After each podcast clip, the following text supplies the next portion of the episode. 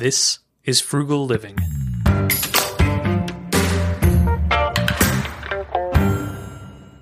If you're daunted by the idea of venturing into the wilderness to sleep on the ground, unprotected from the elements except for a nylon tent, you're not alone. It's daunting going camping, especially if you've never done it before. This week, I talked to Heather Salisbury. She's the co founder of PNW Bushcraft, a company that makes rugged outdoor products, and she's an outdoor enthusiast. Here's our conversation.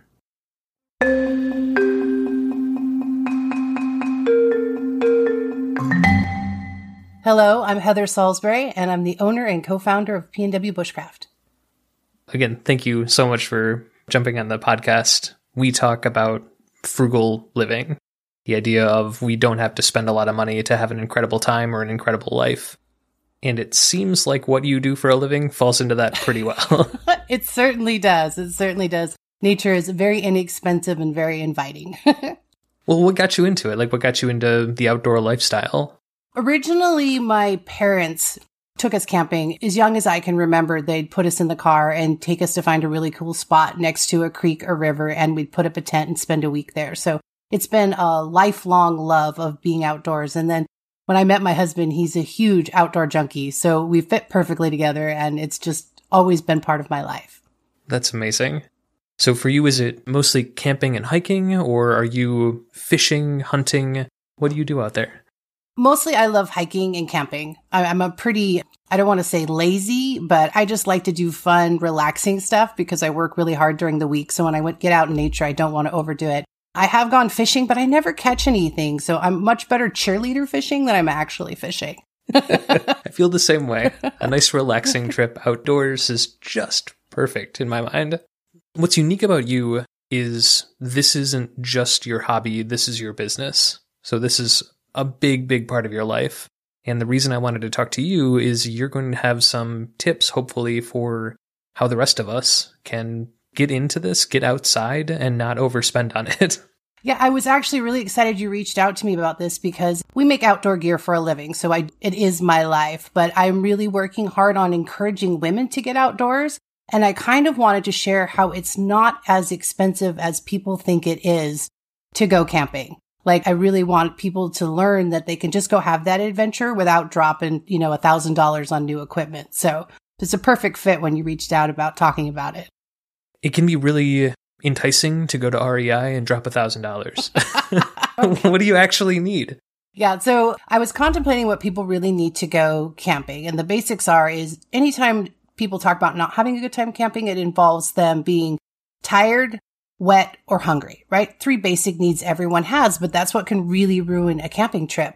So I just wanted people to know that they can pick up a tent for like $25 at Walmart. They can pack food that doesn't need to be refrigerated, so they don't need a cooler. They can bring a Presto log, so they only have to light it with, you know, matches. They don't have to get an axe and a saw and chop down a tree, you know, so you can get out in nature without having to invest a lot. So those are some of the basics. And the other thing is too, is you can rent camping equipment now. So you can see if you even like it by renting. And I don't think it's very expensive or you can have a friend that camps and go along for the trip, you know? So there's lots of ways for people to get outdoors without having to invest a ton of money. I love that. That's all really good advice. One thing we did this year when we went camping is we went to a bunch of garage sales before we went out. Oh yeah. and you can't find cheaper tents or cheaper like camp chairs, like all the little luxuries from people who did go and spend a bunch of money earlier on and find out they didn't camp as often as they figured they would. yeah. Facebook Marketplace has some really great deals on camping gear. And then there's a geartrade.com where you can go and buy or trade camping gear and it's used gear and that's online. So I thought that was a really good resource. So we're big vintage and thrifters. So I pick up used gear that's old or used gear that's just at the thrift store. So that's another option. Actually, I probably could take like 10 families camping, but we do it for a living. So we have a lot of gear. That's awesome. No, I mean, that's a huge point though. Like bringing friends and finding a community is a great way. Like you, when we went camping earlier this summer, we went with a bunch of friends and two different people in our group brought water containers for us we didn't have one. We didn't even think that, hey, that would be helpful to have. But the fact that we went with friends meant we didn't need to get our own. which was great for us. Another really fun tip we found camping is we always try to think when we're done with our trip, what did we miss out on? Or like, was there anything we didn't bring that we might need for next time? And this summer we finally maxed out. We couldn't think of anything else we needed, but that's still, that's been like a lifelong journey of, okay, what would we have really liked on this trip so that we can add it next time? And as you know, camping, you can continuously add stuff, but you don't have to. I mean, it's all the comfort level that you want to bring with you. That's a really good point. For someone who isn't normally outdoorsy, where would you start? Is there a type of campground to look for or a type of campsite to look for? Well, you know, the state campgrounds are very well maintained. We're in Washington state, but I assume all over they are. And there's usually a park ranger or a camp host. So if you want somewhere to feel comfortable, that's really cool. And then there's also Hip Camp. Have you ever heard of Hip Camp? I haven't heard of Hip Camp. Oh, Hip, Hip Camp's really cool. So it's like Airbnb, but for campers. So people open up their properties to you and you can go. We did it for three summers and we loved it. So people would come camp on the bottom half of our property and they would feel safe and welcome and it was just fun for everybody. But I know they do it all over the US. It's very popular and it's just called hipcamp.com.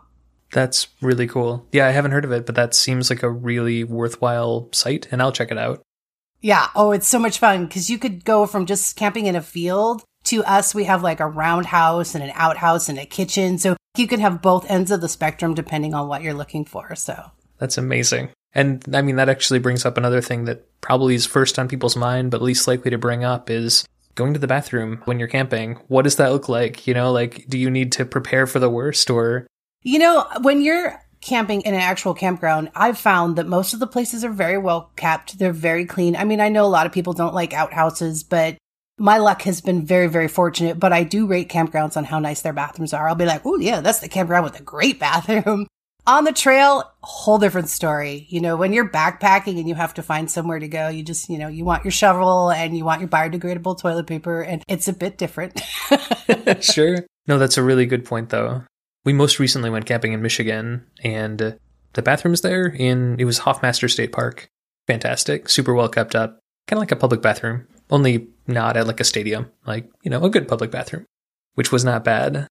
One other thing you do I think you've mentioned foraging. Is that yeah. something? Okay. Can you tell me a little bit about this? This is something I have very little experience in. well, we make these wax canvas foraging pouches designed to collect tinder when you're out backpacking so you can start a fire, but they've been great for people who are doing mushrooms or you know, you're on the beach and you're collecting rocks and shells and on the farm and you get eggs. Personally, I just like to take pictures of mushrooms because I don't have a great deal of knowledge about them. I'm slowly learning because I just don't, you know, want to eat something I'm not supposed to. But foraging is just fun because you get to be out in nature and it doesn't cost anything to forage. I do believe you do need to make sure you have permission for the lands that you're on. They allow you to forage, but I'm always looking down to see what I can find when I'm walking outside. I love it. Yeah, I'm with you. And same, I, I garden now and just going outside anywhere, I'm looking at, oh, I, I recognize this plant or that's edible, you know, or that's a mushroom and I don't know. Yeah. So that's me usually. And then I take a picture and then I try to find it in our books to see if I can identify it. So I love it. I mean, another frugal hobby, right? Yeah, like, exactly. While you're out enjoying it. I love it. You get to learn something new too. Yeah. We've talked a little bit about camping. Can you tell me a little bit more about hiking and especially how does a frugal person get into hiking? Well, I think with any hobby, I really feel like people just need to go out and try it in short doses because I think like if you're to go hiking with someone who does it all the time, it'll feel very intimidating and it might exhaust you on the first trip. So I think it's really great to try these things out in they have groups that you can be a part of locally or there's Facebook groups where they have like beginning hikers so that you can kind of get a taste of it and see if you like it. And then once you've decided you want to take that more adventurous trip, the hiking equipment I have found tends to be a little more on the expensive side because it's ultra lightweight. So it's a synthetic fiber. It costs a lot more to produce. I'm guessing. I don't know. It's just expensive. We tend to make our own dried food to take on our trips. I find that to be budget friendly to do stuff. I mean, especially over the summer when we have a garden, we can dry stuff out to put in our packs and stuff. A lot of the trail food is really high in calories because you're burning a lot of calories. And that's why the bars are so concentrated and stuff. Far as being frugal, really, I would find out if you love it first before you start investing. anytime I go hiking, I always take with me an emergency kit, water, and fire starter, just no matter what, anytime I go into nature. So it's always good to have those basic things. And where we live, there's bears and cougars. So I try to bring the bear spray too, because you really have to think of safety. And I wear a whistle. It's just a vintage whistle, nothing too expensive, but it's a good safety skill when you're out hiking. That's a really good point, and something I don't think we've talked enough about. The idea of letting nature know you're there so as not to sneak up on something. Yeah, exactly. this episode, as always, was brought to you by Brad's Deals. There's a community of people here scouring the web for the best deals on everything. The site is B-R-A-D-S D-E-A-L-S dot com. One trick for deal hunters? You can sign up for the Brad's Deals newsletter. That way, you'll have a better chance of snagging something stellar before it sells out. Thanks for listening. Can you tell me a little bit more about you talk about drying your own foods? Are you using like a food dehydrator? Yeah, we have a big food dehydrator and we're very fortunate to have some cherry trees, which don't dry very well, but they're delicious cherries. And we have raspberries and blackberries and apples on the property and salmon berries and thimbleberries. So we do a lot of berry drying. But in the garden, we've dried corn and we have a smoker. So we've learned to smoke meat this last summer. So we're trying to do all those things ourselves and it's fun. I mean, that's great. I mean, I love that too because when you buy dried fruits or dried meats or smoked meats, that is expensive. And doing it yourself is an incredible way to save money. So I love that. To tie this more into what you do, one of the reasons I reached out is it can be tempting to buy really crappy gear to get into a hobby cheaply, but there's a cost to that. Kind of the old saying is, you know, like, do you want to buy the $20 boots every year or would you rather spend the $100 on boots and wear them for a lifetime? Can you tell me a little bit about your thoughts on finding quality gear and the importance of quality gear? Yeah, I think as definitely as I've gotten older, I've, I've started to lean towards investing in something one time instead of replacing it five times, especially with outdoor gear. And like you're saying, boots. I mean, if you get a good pair of boots and you treat them, they're going to last like 10 years versus six months. So I think once you're ready to start a hiking or camping hobby, it's really important to decide what you want to get. And we're fortunate now with the internet, you can read reviews, you can ask people what they think of products. So that's really nice. We make heirloom wax canvas gear. And our thought behind our gear is that it's going to last your lifetime and you're going to pass it on to your kids. So it's an investment that's creating memories, but you only have to invest in it once, which is so important. So, you know, if you're just getting something you know you're only going to use once, you're not going to want to spend a lot of money. But if you know something you're going to use for the next dozen years, you're going to want to invest in a quality made product.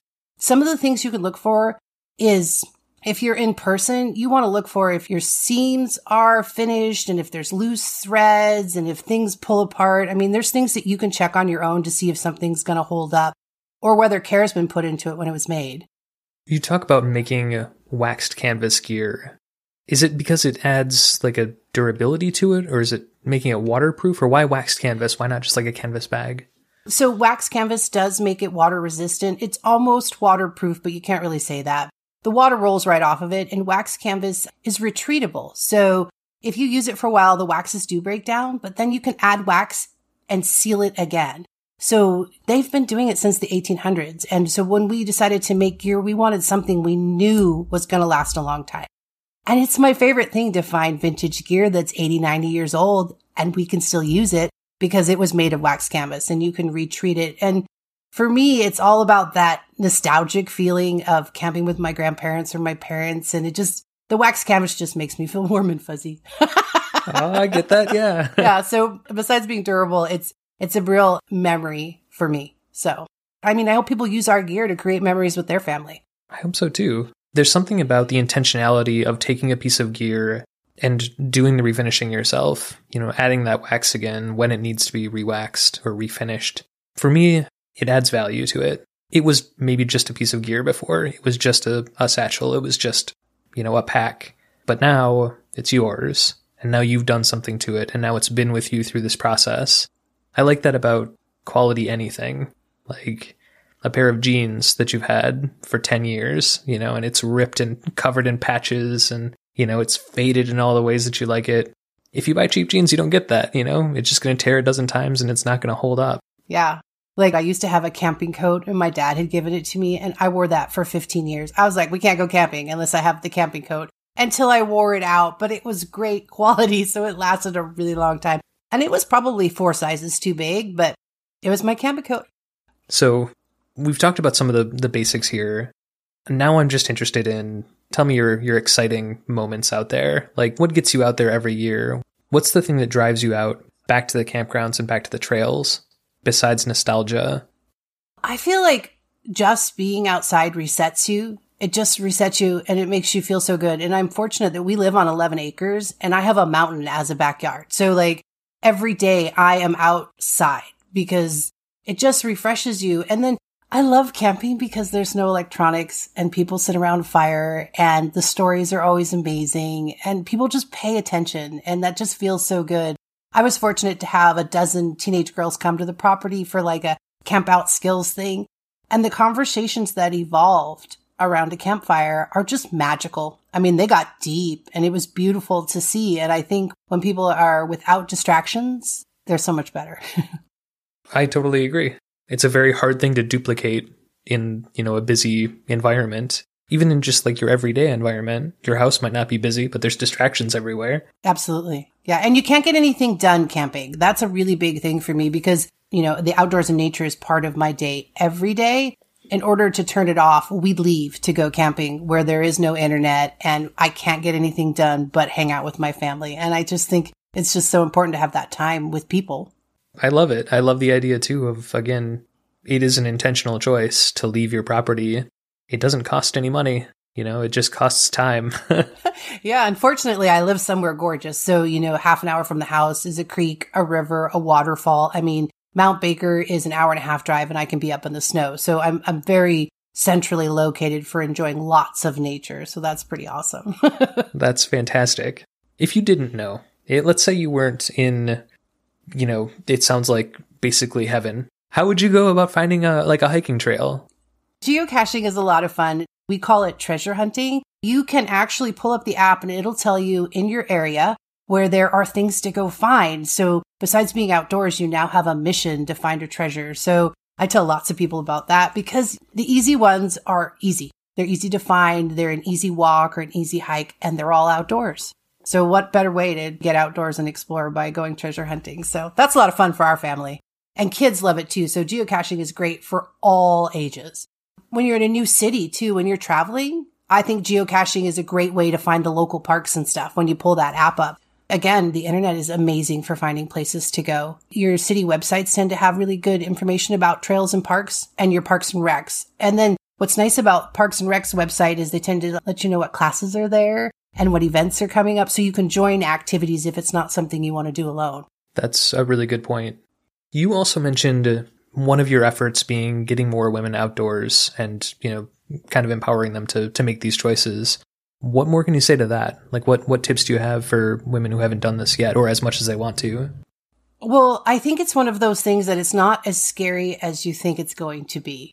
You don't need a lot of equipment. And I really feel like the campgrounds are safe. I wouldn't go remote camping by myself to start out with until I really got the hang of things. But at my place, I will be like hosting classes where people learn basic tarp shelters, fire starting skills, knife safety, because I think knowledge gives you confidence and power. And if there's a place for you to go learn these things, then you'll feel so much better. And if you're in a safe and non-judgmental environment, you're going to learn more. Cause I think if there's a bunch of people camping and you're trying to learn how to start a fire and seven people are watching you, it's just not going to go well. You know what I mean? Yeah. No, very good advice. Are there any other topics we haven't really talked about that you want to dive into? No, I just really want to encourage people to get outside. Your whole well being is better just from being outside and hearing nature and hearing birds sing. And I just think everybody needs to get outside. I run an online business, so I don't have any problems with the internet or being online, but I think there's definitely a balance of being indoors and outdoors. And if people are feeling overwhelmed, if they just get outside, even just to a local park and just be, they're going to feel so much better. And it's free. Doesn't cost anything. I love it. I think you've brought up a bunch of different reasons you go outside. And if it's geocaching that gets you out, or if it's hiking, or if it's camping, all of these are worth it, and I can't recommend it enough. Yeah, absolutely. I mean, even if you just want to go out and take beautiful pictures with your phone, right? I mean, it's as easy as that. I'm going to go get some great fall shots and then you can enjoy them later on your computer. So I think we're very much on the same page. and thank you so much for taking time to chat today. And thank you so much for telling us a little bit about, I mean, what you do in your life. Where can people find you? Our website is PNW Bushcraft. You can also find me on social media. I'm on Instagram and Facebook at PNW Bushcraft Shop. And that's like Pacific Northwest, but PNW Bushcraft in case it doesn't come out just right. We have all our handmade gear. We make it here in the US. We buy our products in the US. We're very made in America. We ship super fast because I don't like to wait for stuff. So I like to get it in the mail really fast. And yeah, so that's where people can find out more about us. And we also have a TV show streaming and on YouTube called PNW Bushcraft Adventures. And then you can learn what we're up to. And it's pretty fun. Awesome. Well, I'm going to check that out. And I hope other people do too. But thanks again. It was a real pleasure talking to you. Thank you so much for having me on. I'm glad to share the tips and I hope I was helpful.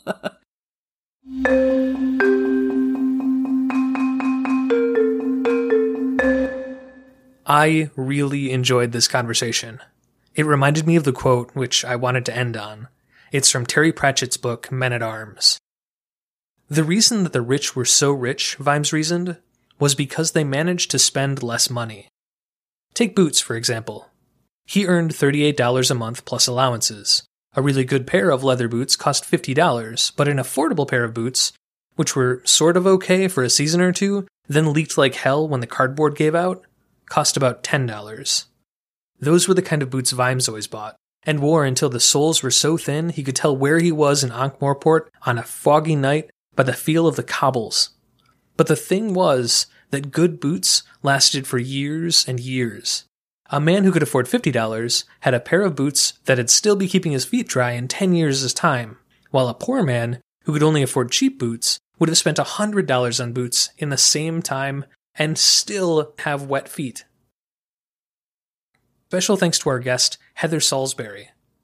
This episode was edited by Jenny Blauvelt. I'm Jim Marcus.